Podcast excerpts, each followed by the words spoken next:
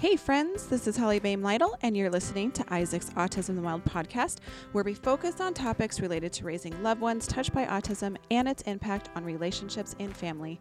I'll be sharing some of my personal parenting experiences, raising my son Isaac, who passed away in 2007, as well as an entirely different parenting experience as I now raise my son Caleb, who never ceases to blow my mind with his beautiful autism perspectives. So grab a drink and join me as I interview this week's panel of exceptional autism parents. Okay, so this is Autism in the Wilds, uh, season one, episode nine, and the topic is IEP accommodations. Um, how much is enough to ask for, and how much might be too much to ask for, if that's even a real thing. And we have a group of parents, both a culmination of moms and dads, and I will even make note that two of our parents that are on our panel today are former teachers. So this, I think, will be an interesting topic. First and foremost, I'm just going to put my personal struggles out there for the world to start, and you guys can piggyback on this particular topic if you should like, or we can decide on another one. But one of the challenges that I have had is Caleb is 10 years old and he's in now 82% general education, and the rest he is actually spent in a resource room that's for special education instruction. And one of the struggles that I've had is, is as field expert on Caleb, I know that there are a lot of accommodations that are beneficial to him that would be probably help his teacher be more successful and be able to grab, you know, I guess gain more traction should some of these accommodations be in place. However, my fear and anxiety is always okay, if I ask for this, because it would be um, something that would help Caleb motor through some of this stuff faster, is this going to require too much of your time, too much energy to be able to enforce or accommodate in the classroom? And now you're becoming quote unquote that problem parent, the problem parent that has a child in special education with an IEP that's asking for the moon and it's going going to detract from all of the 27 other students that are in this classroom. So that has been one of the struggles that I have had. And I will be honest, you know, we've left a school district because it was a small school district. And I really felt like if I was to put my foot down and really be an advocate for him, there would be negative ramifications for my child and potentially other children within that small school district that I was not willing to take the risk of. So we moved over to the school district where his dad lives within the district because I felt like in that bigger school district, you're protected a little bit more, you're insulated a little bit more so that you're not going to be targeted. So I'm trying, I'm testing out the waters of being a stronger advocate and really insisting on some things, but it's really hard for me. It's a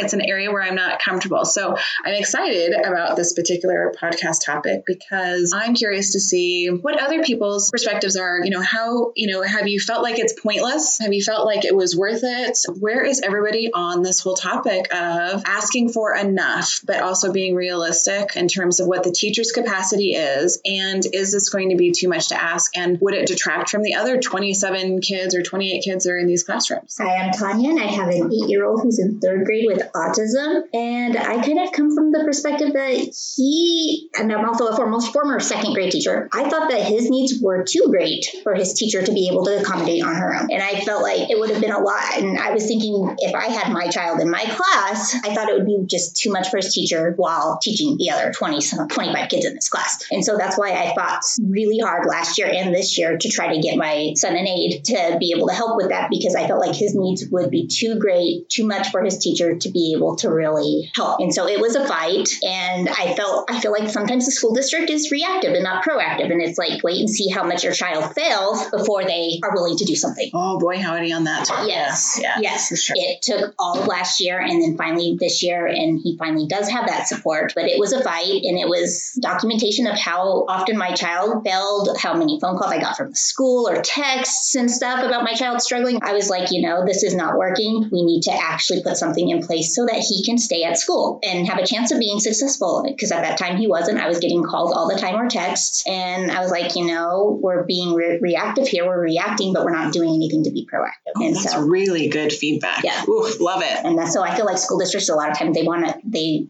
I mean, I understand sometimes wanting to see if a child can do it without because it costs the district money to do it without. But there's a point where you're like, this isn't working when your child's getting suspended as a special needs child. And my child had hit that point and it was really hard and I really had to fight and I really had to go above the school's head and had, I had to contact the assistant superintendent of special education and to really make things happen. I'm David. My daughter Morgan is 10 and she's on the spectrum. She's in fifth grade now. We switched school districts last year, so it was hard to get a read initially on our first IEP meeting at the new school. At least that's how I felt. We were talking about this uh, prior to going live here about, you know, the used car salesman thing, but I do have a sales background. Well, the guidance I would give anybody going into this situation is something, it's a technique in sales, which is don't offer the objection to the person already. So, Holly, in your instance, don't go in and say, I know you're overwhelmed, but because you've just allowed them to say, Yeah, I am overwhelmed. Yeah, I know this might be a struggle, but let them tell you because we don't know any, from any year to year what that person's actual capacity is. And, and it's still, you can still do it diplomatically. You could still do it in a way that doesn't corner them or anything. Just say, We really feel like this would be the best for Morgan. What are your thoughts on this?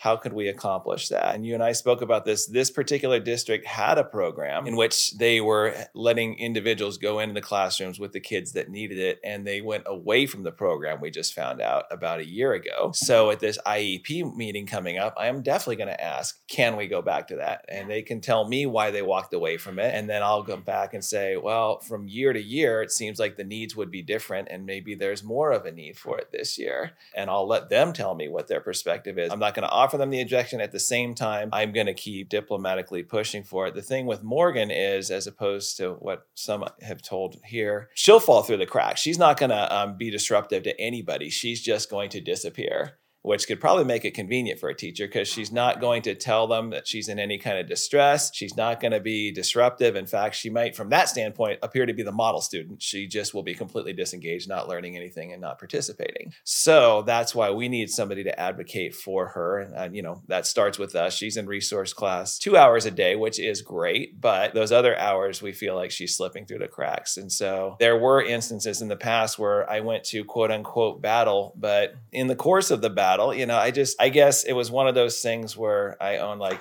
here's the pain in the ass coming back again you know and and they th- they they appreciated the fact that I wasn't assaulting them their character their personality this was just you understand if your kid was in this circumstance you would be doing the very thing that I'm doing right now hi I'm Christine I have an 11 year old autistic son he's in sixth grade and uh, probably been dealing with IEP stuff since he was in school. I'm also a former educator. And so I know I come at this from a couple of different perspectives. Ultimately, I think what I keep in mind when we do an IEP is that while I am the subject matter expert on my son, I am maybe not necessarily the subject matter expert on educating my child. I'm a secondary teacher, I'm not an elementary school teacher. Um, early childhood development is not something that I am totally versed in. So I do need to respect the fact that I am speaking to experts in their field. And while they may not be an expert on my child, they've been in a lot more elementary school classrooms than I've been in. So I want to make sure that I honor that and I trust that. I also know that there is a difference between the IEP goals that schools can write. The parameters for those are fairly limited. However, the accommodations that can be made in a classroom are almost unlimited. So again, we we all need to be at least become knowledgeable about how an IEP is written and what the parameters are that you can put into a, an IEP in terms of goals and then what are the accommodations that you can ask for. When I say that, let me give you an example. Typically there are um, educational goals and that's going to be your math, your reading, your writing, all of those. And schools have benchmarks that all students need to meet and so they make IEP goals based on those benchmarks. And those are kind of unchangeable. They have to write those goals for how they write those goals. However, accommodations that they can make in terms of can my son, who needs to wiggle a little bit, sit on one of those bouncy balls as his seat in the classroom? That's an absolutely reasonable accommodation, regardless of how the other kids in the class are going to respond to that. Is every kid in the class going to want a bouncy ball to sit on?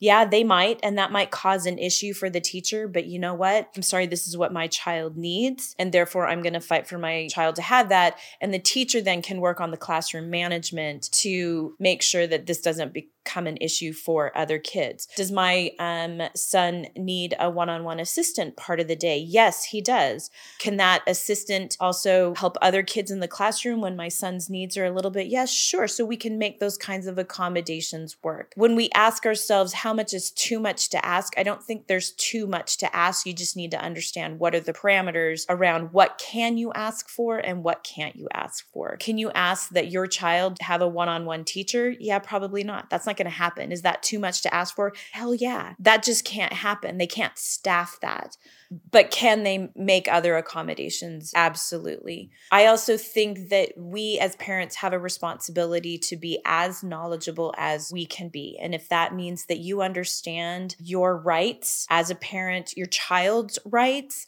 that you should know those rights. When you have a special needs child, it becomes your responsibility not only to be an expert on them as a person, but also their rights because you're going to be their advocate. So when you walk into an IEP meeting, come armed. Come armed with knowledge. Don't walk in and not have done your due diligence in learning about what are the laws, what are special education laws. I always tell parents that are kind of new to this journey is you need to educate yourself, but understand that you can just simply say my child has the right to a free and appropriate public education in the least restrictive environment. And so as long as you keep that kind of as your mantra and you understand what what that means and the things that you can ask for, you become a better advocate. And then you become better at knowing what is enough for your child, what is too much. And I'm doing that with quotes. I don't know if that's necessarily the right question to ask is is there too much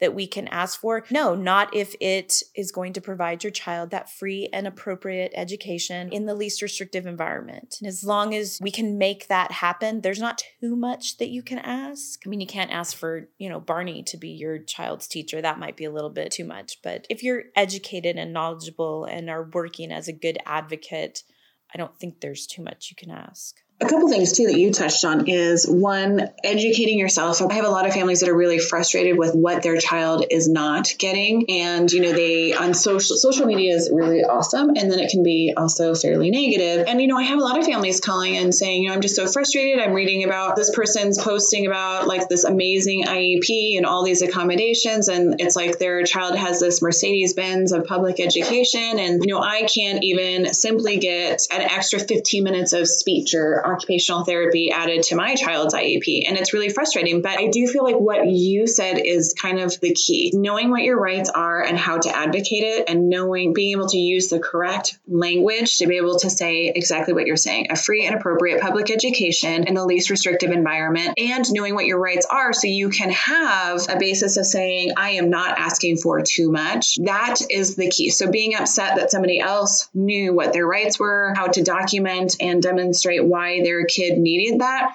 I understand the frustration, but you know, we can through educating ourselves. The other thing that you, Tanya, and Christine were talking about right before we went live was you guys are in the same school district. You're farther ahead, Christine, than you are Tanya. But being able to communicate in your autism tribe with other parents that have had successful experiences that are knowledgeable about what to ask for, how to ask for, I think is huge because you guys are not the only ones here. So, Christine, you were just saying, I know exactly what you where you're at. I know what classroom you're in. I can tell you, here's what you might try, how to go about doing it, how to document it. And we have had other instances of other families pairing up in other districts to provide that support and coaching, if you will, of what to ask for. And I think that there's a lot of benefit to that. Harm, before we started recording, you made the comment, and because you, uh, your family, and of course you, John, you have children that are lower functioning or in special education 100% of their day. But, you know, what does that look like in terms? Do you just kind of give up, or oh, we, we were talking? It's like going in and fighting in a, or dickering over a car in terms of what you're asking for. Tell us about where's your time best spent when you're asking for things for your child that might be in 100% special education. If you could walk us through some of the things, you know, what you found, things that were helpful, things that you found were not worth the fight, maybe share some of those experiences with us if you could. I'm John, and I actually was really interested on you guys' take because I know with Cooper, Cooper being low functioning, he's in the class all the time in the special needs class. And what I really saw was sitting in his IEPs initially was that they had a focus on his academics, right? And and Christine, hearing you say that, that makes sense, right? I mean, they want the kids they're there to learn academics. I always advocated for Cooper. I wanted him to have more social integration. I wanted him to be able to do things, interact with his, express his wants and needs and things like that. And I'm not sure, honestly, if his classroom, his teachers were equipped to do that. Cooper, he actually can read and he can do simple math and things like that. And I never would have thought that he could have done those things. But where I feel like he needs the help is expressing the fact that his tooth hurts, things like that. And that's where I've been trying to push the whole time is trying to say, hey, I want him to have expressive language where he'll let me know when he wants something and he'll voice it to someone else. So I guess in, in my mind, I'm not so much worried about the academics as I am him being able to express and interact when I'm not there in a situation to where he can express what he wants or what he needs. And if you get to know him, yeah, it's fine. Utterances and pointing and things like that are fine. But I want to be able to come up to the layperson and say, yeah, hey, I want this or my tooth hurts or my back hurts. You know, I, I guess that's the thing I've always kind of been pushing for. And like I say, I'm not an educator and hearing Christine and, and Tanya talk about it, I guess I have a better understanding now of what the school is supposed to be there for and also what it's not supposed to be there for. How did you guys because you have the same situation. I don't care if my daughter can count coins. Now, she's never, I shouldn't say she's never, but my expectation is that she wouldn't go to the store by herself to pay for something. So I could care less if she can count dimes and nickels and quarters. It, my push was always communication, and they wanted to pull the iPad away from her at some point, which is how she communicates. Um, so that's kind of been our fight, asking for more speech, which we didn't get. We pay for outside speech services, have for years. And I, I understand now, too. It it was interesting to hear you guys because now I know why that's always their focus. For I think us with lower functioning kiddos, it's more about being able to communicate and socialize, and you know the other stuff kind of gets goes on the back burner. So I don't want to say that you can't ask for things like that. Cameron, my son, has social goals. They originally, I think they're changing over the terminology because we're just coming up on his three year review. And when I got the IEP meeting request, they said, okay, here's the areas that we're going to do the evaluations in because every three years they do evaluations and they didn't mark the adaptive goals because that's typically what those social goals have been termed. And this drives me crazy because they change it. So I get the school psychologist calling me up saying, Hey, you marked the adaptive goals. And I said, Well, yes, Cameron has adaptive goals. We're going to continue to work on these adaptive goals. She's like, Oh, well, we're changing that to social emotional goals. And I'm like, Well, I don't care what y'all call them, but we're going to make sure that he continues to have these adaptive, social, emotional, I don't care what you want to call it, goals on his IEP because I do want those things. School is a perfect place to learn some of those things. But again, I also understand that the staff that they have at school may not be experts in the types of social, emotional goals that I need my son to achieve. And so, again, that's where I say I need to make sure that I become knowledgeable about who's on staff, what resources, what staff does a school district employ, what then services can they provide within the school district to provide those. A speech therapist absolutely. If you want your child john shelley to have more speech absolutely fight for that because that is a part of the school services that they can provide. And if you have to fight for that, if you literally need to say, you know what, I don't need eight academic goals. You make the speech component be the bigger component, and you just require that speech therapist to have eight speech goals. And you make sure that that speech therapist is meeting the benchmarks that they have set up. You help decide what those benchmarks are. We provide our speech therapists at Cameron School with our outside speech therapist goals and say, these are the things that they're working on. These are the benchmarks that we're meeting outside of school there's absolutely no reason why you can't be meeting this at school also. So, again, I, I always just come back to being very knowledgeable, providing them with as much information as possible, and holding the school accountable for the things that you want. So, when I say that they have parameters for their goals, they do. A lot of it's going to be academic. However, if they provide occupational therapy in the schools, which they do, if they provide speech therapy in the schools, which they do, you hold them to that That is what you want the majority of your IEP to look like if that's what your child needs. And again, we're all the subject matter experts on our kid and what they need. And you can fight to get more of that than the academic goals if you feel those are not the goals that you, you want or need for your child. That's not part of their appropriate education. My son is third grade and he has severe anxiety. And right now, while we do what we can, and his anxiety manifests itself in behaviors. And while we are working really hard on the outside of school to try to manage that, right now his anxiety is hindering his ability to learn. And so my son really needs to develop being able to identify his feelings and those coping skills because right now he doesn't have them very well or a very good grasp on them, and it prevents him from being able to learn in the classroom. So for goals for him, I want the school to be able to work with him on those coping skills because he's not able to learn when he's not able to cope due to his anxiety and he had the meltdown. And then I'm getting a call from the school. But my son kind of can throw you for a loop because my son is very, very verbal. And so I think sometimes people expect more because he is so verbal. But he definitely still has those social emotional challenges, the anxiety that he's having to learn how to cope with and deal with. But I think sometimes people expect him to be able to do more than he can because he can verbalize himself pretty well. And it throws people's expectations off. And so the school still needs to be able to have those adaptive goals because that's what's hindering his learning. He has the ability to do the academic part, but when his anxiety is so high that he just can't cope, he's not learning. He's not able to learn. He's not able to pay attention when his anxiety is through the roof. And so he needs those goals to help him learn how to handle it and to develop those coping skills. So I'm going to take a little bit of a detour here, try to get us back uh, to the road eventually here. So I'm glad what you said about educate. It sounds so obvious educate yourself. But i walk in there thinking you you guys probably are the experts on all this stuff. So you should offer this up to me. And then i could see the fact that well they're going to offer up as little as they have to. It's just human nature. And i guess my parallel to that and i swear to god i'm not going to go too far afield but for a reference there's so many social agendas out there that we've seen throughout the last couple of years that are so new that have just been forced to the forefront. And then it's like okay well we're here. Everybody needs to get on board. And i'm kind of like can we have just a moment to process process here before I think about this. I mean, I know you want me to be on board with this, but I just,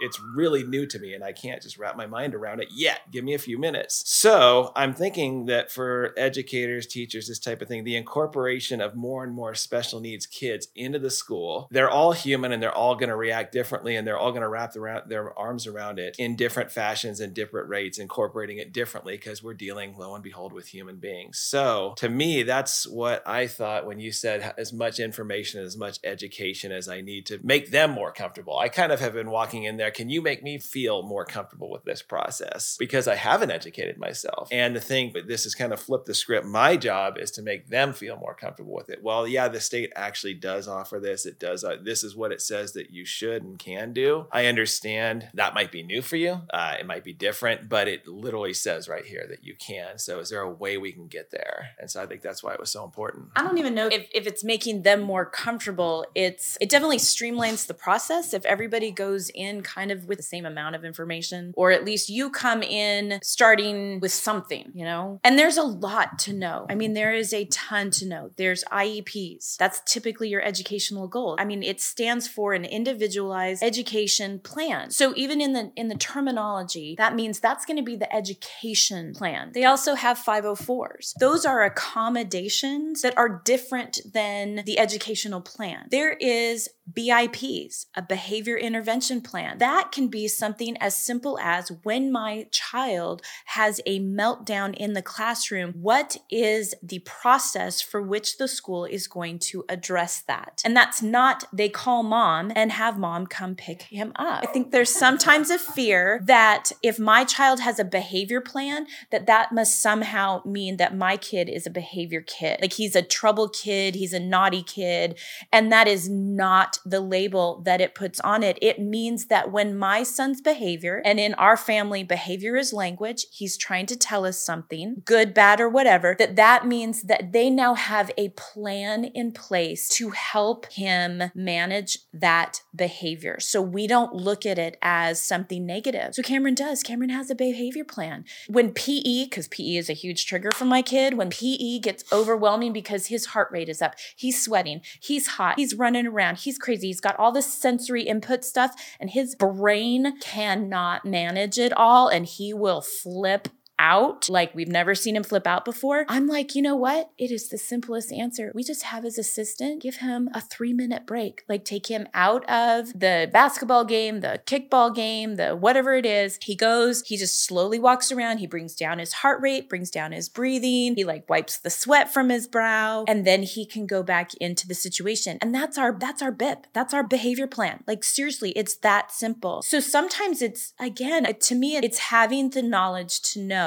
that a behavior plan doesn't mean that your kid is a bad kid. It just means that in my world, behavior is language. It's telling us something, and we need to have accommodations and a plan to help Cameron manage that behavior. We listen to what it's saying and we respond back with what he needs. So, again, knowing all the acronyms IEP, BIP, 504, all of that stuff, knowing what that is and what it can do for your child, and that you have a right to ask for these things, it just arms you. And whether or not that makes the teachers feel comfortable, but makes you feel more comfortable, for me in my situation, it's always just made me feel prepared. I go into these IEP meetings with so much less anxiety because I'm prepared. I would never give a speech in front of, you know, a group of people on a topic without preparing, without having notes, without knowing what I'm going to talk about. Don't go into an IEP meeting without some prior knowledge. And if you don't have that, like Holly said, find the people in your tribe at your school find even if they're not at your school find somebody in your tribe hook up to somebody who has even more knowledge than you have who can lead you in that direction who can help you come prepared